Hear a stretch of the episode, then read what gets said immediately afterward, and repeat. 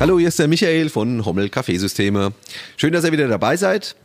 Und Tom, schön, dass du wieder dabei bist. Ich freue mich. Wir sind heute dabei, äh, einen Podcast äh, aus unserer neuen Reihe Frequently Asked Questions zu drehen. Ja. Und Tom, heute habe ich eine Frage dabei. Bin ich gespannt. Warum eigentlich kein Schleichkatzenkaffee? Der Kopi Luwak. Der Schleichkatzenkaffee. Das ist eine gute Frage. Das ist auch eine, Ja, eine, eine auch Frage, die immer wieder kommt. Die kommt seit Jahren. Die wird Ja. auch gar nicht alt, muss man sagen. Das Ja. ist also ein Thema, was immer wieder aufkommt. Jeder, der irgendwann größer wird und im, äh, irgendeinem Alter mit Kaffee zu tun hat, kommt auf die Frage, was ist mit dem Katzenkaffee? Und die Sache mit dem Katzenkaffee, das ist eine spannende Geschichte, aber auch eine traurige Geschichte und eine, die, die man schon mal beleuchten kann. Und ich beleuchte sie jetzt von unserer Warte. Es gibt ganz viele Röstereien, die diesen Kaffee anbieten, die den rösten. Wir machen das nicht. Und da muss man sich ja fragen, warum machen wir das nicht? Der Katzenkaffee, um das vielleicht erstmal grundsätzlich zu sagen, was, um was geht's da eigentlich? Das ist also ein Produkt, das kommt ursprünglich aus Indonesien. Kopi Luwak. Luwak ist diese Schleichkatze. Das muss man jetzt mal äh, in seiner Suchmaschine suchen, wenn man ein Bild davon braucht. Das ist tatsächlich äh, auf allen Vieren unterwegs, äh, irgendwie zwischen Affe und Katze anzusiedeln, läuft über einen Baum und sind putzige Tierchen, die da in der Wildnis rumlaufen und ähm, Kopi heißt einfach Kaffee. Und so kommt der Kopi Luwak dann äh, als Name raus. Und da ist es so, muss man sich vorstellen, was, was ist die Ursprungsidee? Also die, diese Katze, die sortiert jetzt diese Kaffeebohnen. Das Besondere äh, ist jetzt, was man erstmal sagen muss, ist ein Organ dieser Katze, was diese Sortierung möglich macht. Diese Katzen haben ein, ich kann es nicht sagen, ich bin jetzt kein Biologe, aber zigtausendfach besseren Geruchssinn als jeder Mensch. Wahrscheinlich äh, auf Spürhundniveau. Und damit können die also wahrnehmen, ähm, welche Kirsche besonders perfekt reif ist. Es gibt Kirschen, die sind bei 89 Prozent, 95 Prozent, 98 Prozent, 102 Prozent überreif. Äh, Und dann gibt es eben ein paar Kirschen an so einem Kaffeebaum, die sind 100 Prozent perfekt reif. Und diese Schleichkatzen, die sollen die Eigenschaft haben, dass sie das eben erspüren, erriechen können und können dadurch diese Kaffees sehr gut sortieren nach perfektem Reifegrad. Und ähm, das äh, hat man beobachtet, wenn man dort Kaffee anbaut, dass die immer nur ganz spezielle, ganz ausgewählte Kirschen essen und nicht einfach von einem Ast alle. Das machen die nicht. Die hüpfen zum nächsten und gucken dann da wieder, was ist denn hier gerade perfekt reif. Und dann konsumieren die dieses Fruchtfleisch. Darum geht's denen von dieser Kaffeekirsche. Und in dem Fruchtfleisch innen drin ist wie bei Kirschen üblich äh, ein Kern. Bei Kaffee ist zumeist, wenn es kein Pearl Bean ist, sind es zwei Hälften äh, von Kernen, die da drin sind. Und das sind eben die Kaffeebohnen. Und die Katze kann das jetzt wunderbar sortieren, aber die sortiert das dann nicht aus, legt die Kirschen, äh, legt die Kirschkerne nebenhin und isst dann das Fruchtfleisch, sondern die frisst die ganze Kirsche. Und dann ist die, sind die Kerne, also die, die, die Kaffeebohnen sind dann mit in der Katze. Das bedeutet also, zum Sortieren müssen diese äh, perfekt reifen Kaffeebohnen äh, erstmal durch die Katze durch. Die ist- werden also mitverdaut. Und äh, diese Verdauung im Darm von dieser Katze, die da stattfindet, das ist eine Fermentierung, also ein Gärungsprozess. Und dadurch ändert sich tatsächlich auch der Geschmack von diesen Kaffeekirschen und es soll förderlich sein für den Geschmack von dieser Kirsche. Ähm, es gibt auch fermentierte Kaffees, die nicht durch die Katze gehen. Da Nass komme ich aufbereitete. Genau, da komme ich noch drauf. Nass aufbereitete und besonders nass aufbereitete. Zum Beispiel diese Monsun-Cafés, die es eben in, in Indien gibt, Ja. die werden ja auch jeden Tag gewässert und getrocknet, weil der Monsun halt immer gleich regnet und wieder in Rundhütten ohne Dach und so weiter immer wieder nass und trocken werden. Das ist im Übrigen auch ein Prozess, das will ich vielleicht an der Stelle noch sagen, der ist auch, hat auch stattgefunden bei der frühen Seeüberfahrt. Wenn Kaffee also von den Ursprüngen nach Europa transportiert wurde, der ist ja auch immer nass und trocken geworden. Es war oft Regen, der da aufs Schiff eingeprasselt ist, war aber auch mal Seewasser, was irgendwo reingedonnert ist, was dann wieder getrocknet ist. Also auch hier, ich finde, auf dem Seeweg im ursprünglichen Sinne vor, vor der industriellen Zeit hat auch eine Fermentation auf dem Schiff stattgefunden. Daher kennt man das ja. Ne? Und da hat sich der Geschmack auch verändert. Man hat sich dann gewundert, warum in Europa der Kaffee anders schmeckt als im Ursprung, obwohl es dieselbe Kirsche war, sie fermentiert über Feuchtigkeiten, die draufgehen äh, und dann wieder runtergetrocknet werden. Und äh, diese Katze ja, also frisst jetzt diese perfekt reife Kirsche und hinten äh, irgendwann nach dem Ende des Verdauungsprozesses kommt, so wie bei jedem Tier, dann das Unverdauliche wieder raus. Und diese Kirschen sind im Endeffekt zwar fermentiert, nicht aber verdaulich. Das heißt, sie kommen wieder raus. Und ich kann die Aufenthaltsdauer im Darm und so weiter, da müssen wir jetzt Biologen zur Hilfe holen. ja, gut, das aber, ja, aber es ist halt so, dass äh, äh man das dann raussortieren kann. Ich will mir gar nicht vorstellen, wie das passiert. Auf jeden Fall irgendwie durch einen manuellen Prozess, so möchte ich es jetzt mal äh, ausdrücken. Sind die Kirschen dann irgendwann wieder sauber und dann kann man die rösten. Ja. Und äh, so, jetzt hat es einen besonderen Geschmack aus zweierlei Gründen. Einmal ist es perfekt reife äh, Kaffeebohne. Ja. Klar. Und auf der anderen Seite wurde diese perfekt reife Kaffeebohne auch fermentiert und die Verweildauer wird immer ähnlich sein, deshalb ist der Fermentierungsprozess auch mehr sehr ähnlich. Ich habe also ähnlich fermentierte Kirschen und Bohnen. Und wenn ich die dann röste, schmeckt das außergewöhnlich. Ich habe das schon mal getrunken, das schmeckt auch außergewöhnlich, allerdings ist es in meinen Augen zu einem nass aufbereiteten und jetzt vor allem zu beispielsweise Monsun-Kaffees, die ja auch einen großen süßlichen Anteil dann eben enthalten, gar nicht so weit weg. Es kommt aber noch was hinzu. Ich kann im Prinzip ähm, zwei Dinge einschränkenderweise muss ich hier noch hinzufügen. Die schränken auch ein, warum wir das gar nicht machen. Diese äh, Katzen, die haben das ursprünglich frei lebend, freiwillig gemacht, sind über die Bäume gelaufen, haben das gemacht, weil sie davon leben. Das ist ein Teil ihrer Nahrungsmittel, ist eben auch mal Fruchtfleisch von der Kaffeekirsche. Die essen es aber nicht nur, die essen auch noch Insekten alle möglichen anderen Sachen. Jetzt sitzen die, nachdem es ein Geschäft wurde, dann kommt die Perversion des Kapitalismus hier wieder raus. Dann werden die also neuerdings in äh, Farmen gehalten. Es soll hier auch Käfighaltung geben und ja. bekommen nur noch diese Kirschen äh, in einer Menge, die ihrer Tagesration entspricht. Das heißt, sie bekommen einseitiges Futter und da sie diese Kirschen sowieso essen müssen, weil sie ja Hunger haben, werden sie die auch nicht mehr großartig sortieren. Die werden schon anfangen mit der reifsten. Dann essen sie irgendwann die fünftreifste und dann auch die, die noch zu 89 Prozent Reife hat, weil sie einfach das essen müssen ja, weil gar nichts anderes da ist. Dann äh, wird es alles professionell äh, gereinigt, was hinten wieder rauskommt, dann wird es verpackt und dann ist das. So, das heißt aber, Produkt. der, der, der erste Faktor, dass die, die untrügliche äh, Reiveselektion, der fällt jetzt das weg. fällt damit weg, weil die werden jede Kirsche essen, damit sie nicht verhungern. So, das heißt, Sortierung ist schon mal weg. Das zweite ist, in meinen Augen kommt da ein Aspekt mit, da, mit rein, der halt einfach der Massentierhaltung sehr nah ist. Das vermeide ich im privaten Konsum selbst. Also werde ich es meinen Kunden nicht anbieten. Äh, es kommt für uns nicht in Frage, sowas zu machen. Und es kommt ein dritter Aspekt mit rein, den ich auch sehr fraglich finde. Deshalb muss ich jetzt einschränken, was ich eben sagte. Ich habe das schon getrunken. Ich kann es nicht sagen, ob ich das schon getrunken habe.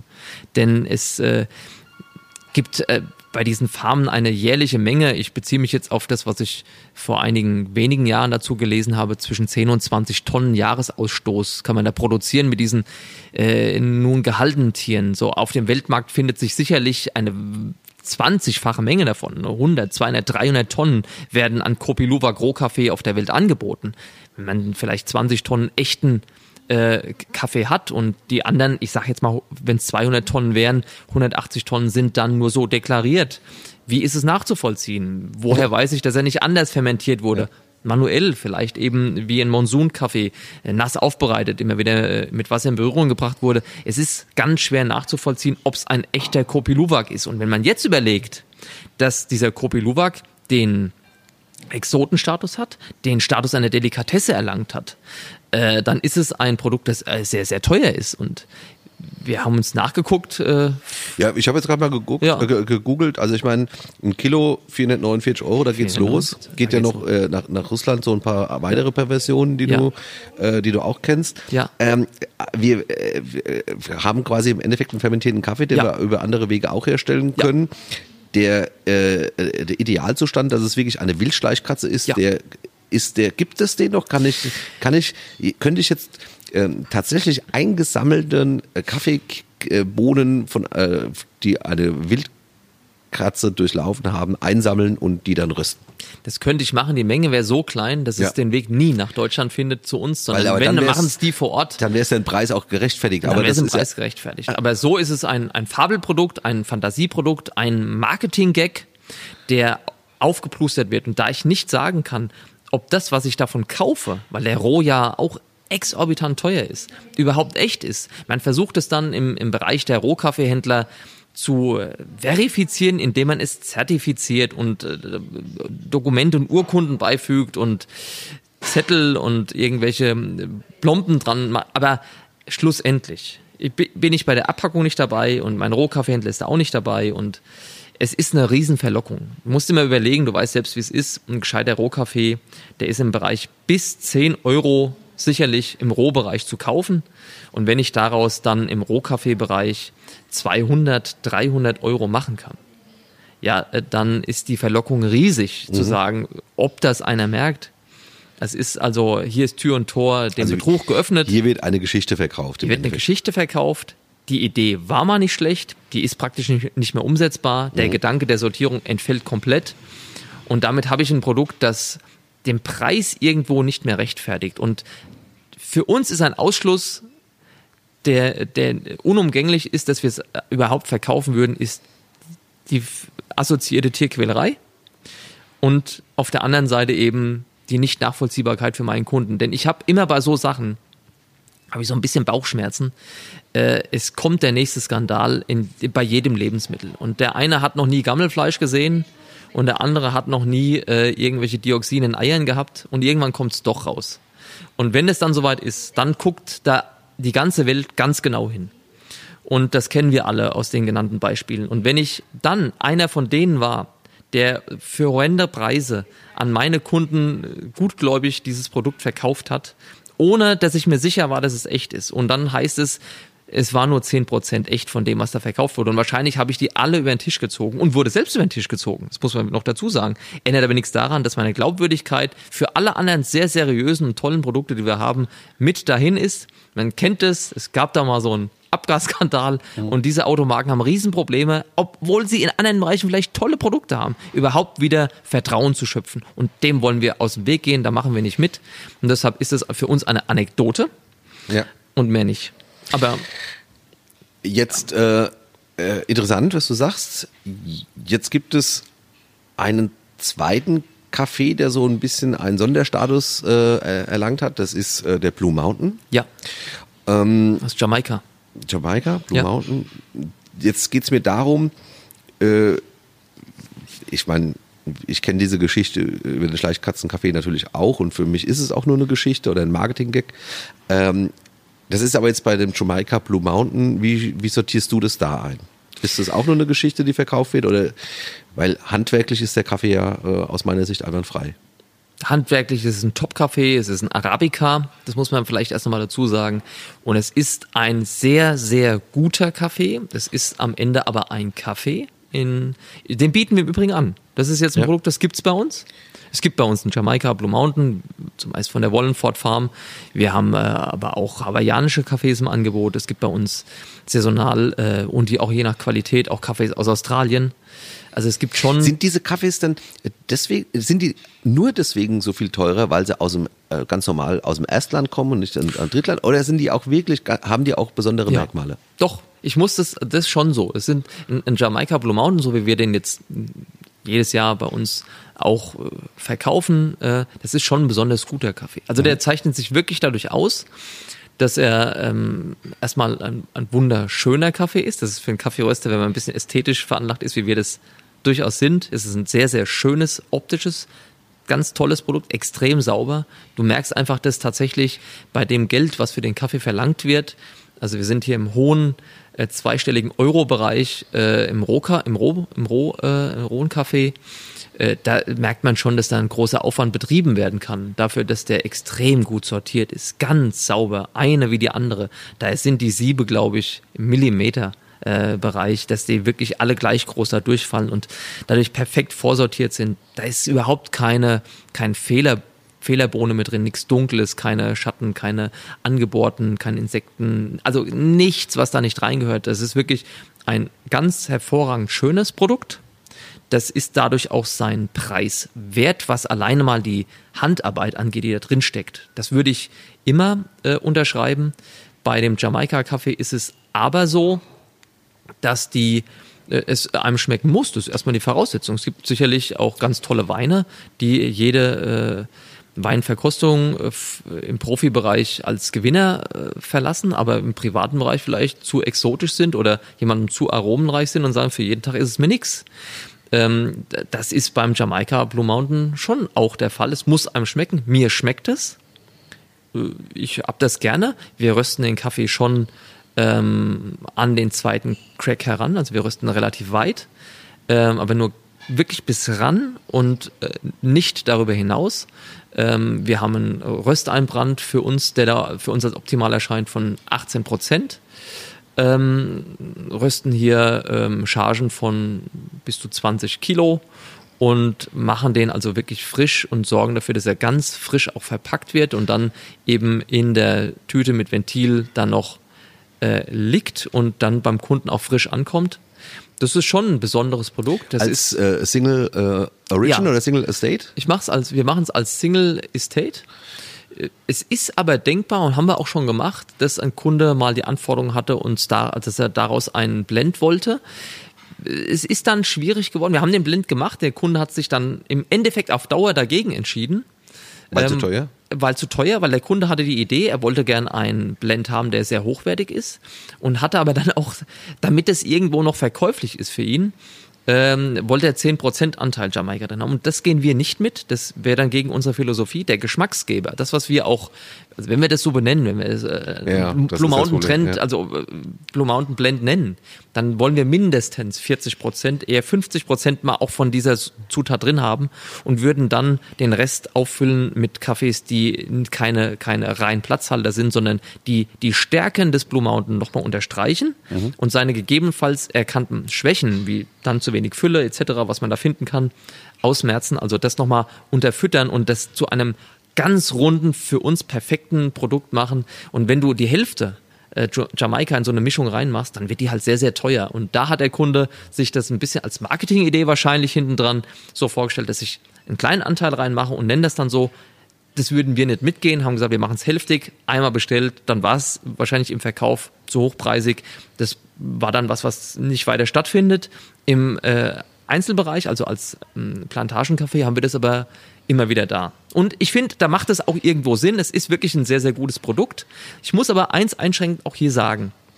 Ein bisschen vergleichen zu dem Kopi Luwak von vorhin ist es so, dass zum Beispiel ein Wallingford Estate Jamaica Blue Mountain, wie wir den seit Jahren bei uns regelmäßig haben, das ist keine endlos verfügbare Ressource, mhm. sondern es ist auch begrenzt. Ich kann die genaue Erntemenge nicht sagen, aber mehr als 100 Tonnen werden es im Jahr auch nicht sein. Das kann man sicherlich nochmal googeln, aber ich weiß, dass es garantiert mehr Jamaika auf dem Markt gibt, Klar. als sie dort herstellen können. Also hier ist auch immer die Gefahr, dass es ein Plagiat sein könnte. Es könnte ja auch aus Jamaika sein, aber vielleicht von woanders. Es könnte aber auch eine Bohne sein, die in der Karibik wächst, vielleicht unweit von Jamaika und ähm, aus Haiti kommt und dann nicht die Qualität hat ja. oder einfach aus einem anderen Land ist und dann der Name nicht gerechtfertigt. Deshalb sind es ganz geschützte Begriffe, die immer diese Einladung mit drin haben, dass so etwas im Endeffekt genutzt wird, um äh, Betrug zu begehen im Rohkaffeebereich. Und kennst du äh, äh, Deklarierungsrichtlinien hinsichtlich der äh, Menge, die drin sein muss, damit ich äh, Blue Mountain auf die Tüte schreiben darf? Kenne ich nicht. Ich weiß aber, dass es Blends gibt, die sind in dem Bereich 10, 20 Prozent und dann steht es schon drauf. Ja. Hm. Es ist aber so, dass heute bei Orangensaft auch 0,2 Prozent Orange durchgeschossen werden darf und dann ist es ein Orange. Und dann heißt es nur anders, irgendwie Limonade. Hm. Ja, aber es ist, hier ist immer schwierig. Ich, ich bin schon jemand, also wenn es draufsteht, soll es drin sein. Muss auch wirklich, wirklich spürbar drin sein. Und für uns geht es eben dann mindestens mal in den Bereich der Hälftigkeit in so einer Mischung. Und dann hast du gleich einen Preis. Der muss am Markt erzielbar sein. Ist er aber, wenn du die Kunden dafür hast, schlussendlich schon. Aber, und das ist jetzt etwas, das muss man für sich selbst einfach entscheiden. Wir haben Kaffees bei uns, äh, auch sortenreine Origins, äh, die wir da dauerhaft anbieten. Äh, zum Beispiel ein, ein, ein, ein äh, Kaffee aus Papua-Neuguinea fällt mir jetzt hier ein. Also auch ein Lagenkaffee und der schmeckt einem Jamaika nicht unähnlich. und für einen Laien sicherlich recht ähnlich. Und wenn ich äh, die beiden Kaffees äh, regelmäßig zu Hause zubereite und äh, werde ich wahrscheinlich auf einem Vollautomaten oder in einer Pressstempelkanne oder in einer Filterung, äh, Pour Over, was ich wie ich mir zubereite, keinen besonders großen Unterschied feststellen können. In der Blindverkostung würde ich sagen, werden die meisten an dieser Übung scheitern. Ein Profi könnte das, ein Laie glaube ich nicht. Ähm, und dann habe ich einen Preis von um die 20 Euro fürs Kilo. Und Als Röstkaffee? als, Oder Röstkaffee, ja. Um, um die 20 Euro geht der in Verkauf, leicht drüber. Und da habe ich ein Produkt, wo ich auch sicher weiß, dass das drin ist, was draufsteht. Und ich kann mir den auch jeden Tag leisten. Also es hat seine Berechtigung in Blue Mountain auf jeden Fall. Vorsichtig immer mit dem Röster auch mal reden drüber, dass er das auch irgendwo nachweisen kann, dass es sehr wahrscheinlich ein Blue Mountain ist. Unterschreiben wir das am Ende wahrscheinlich nicht, weil ich kann es nicht sagen. Ich muss es vermuten, muss denen in der Kette vor mir vertrauen. Und es ist ein tolles Produkt, im Gegensatz jetzt zu so einem Kopi Luwak auch ethisch ein wunderbar äh, zu genießendes Produkt. Ja. Da würde ich vorschlagen, nimm doch das nächste Mal äh, mal so ein Blue Mountain mit. Wir testen das mal. Der Ja. Jochen, unser Produzent, der hat schon Kaffeedurst. Sehr gerne. War total spannend. Ähm, Jamaika, Hawaii, da wären wir jetzt gerne. Es regnet heute den ganzen Tag. Ja. Äh, nach der Pandemie vielleicht mal eine Geschäftsreise auf die Plantage. Aber wie du ja schon immer sagst, und das völlig zu Recht, ich habe da gar keine Zeit zu, ich muss ja rösten. Das ist so. Ich möchte aber noch eins hinten dran fügen, wenn ich das darf. Die Anekdote, mir fällt eine ein, die finde Ja, ich jetzt ganz bitte. spannend bei der Nummer. Ja. Die möchte ich noch loswerden. Und zwar, nachdem dieses Marketing-Ding mit dem Katzenkaffee äh, so aufgekommen ist und man also jetzt festgestellt hat, dass man dafür mehr Geld bekommen kann, da äh, sind findige Leute in, ich glaube in Thailand, auf die Idee gekommen, dass man auch diese Kaffeekirschen, äh, die schmecken auch Elefanten. und bei so einem Elefanten geht mehr rein als die paar Gramm, die so eine Ist das, ein, Schleich... ist das äh, ein Fakt oder? Das ist ein Fakt. Ach, Das ist ein das Fakt. ist ja. Also ich muss ganz, ja, ja, das ist ein Fakt. Und es gibt also auch äh, sogenannten Elefantenkaffee. Und äh, da geht also der Kaffee, die, die Bohne mit der Kirsche zusammen praktisch durch den Elefanten. Hinten kommt das wieder raus. Der Elefant sortiert da aber nichts. Und es wird aber trotzdem fermentiert im Darm. Da ist sicherlich was dran. Aber man merkt jetzt auf einmal, wie, wie verrückt das dann wird. Das Kapitalismus in seiner Ja. reinsten Form, dass man sagt, der Kaffee muss durchs Tier. Und je größer das Tier, desto mehr Kaffee geht durch. Also, Und- das will ich nur sagen. Das gibt's auch noch. Das, Ah, ist, das ist äh, unvorstellbar. das ist unvorstellbar. Und damit wollen wir das Kaffee- und Tiere-Thema beschließen. Und Darmthema. Ja, so ist es. Sehr gut. Okay, also total spannend, war schön, dass du uns da Einblicke gewährt hast. Ja, sehr gerne. Äh, macht's gut da draußen. Ähm, schaut beim nächsten Mal wieder rein. Tom, wir bleiben in Kontakt. Bis Mach's bald. Gut. Tschüss. Ciao.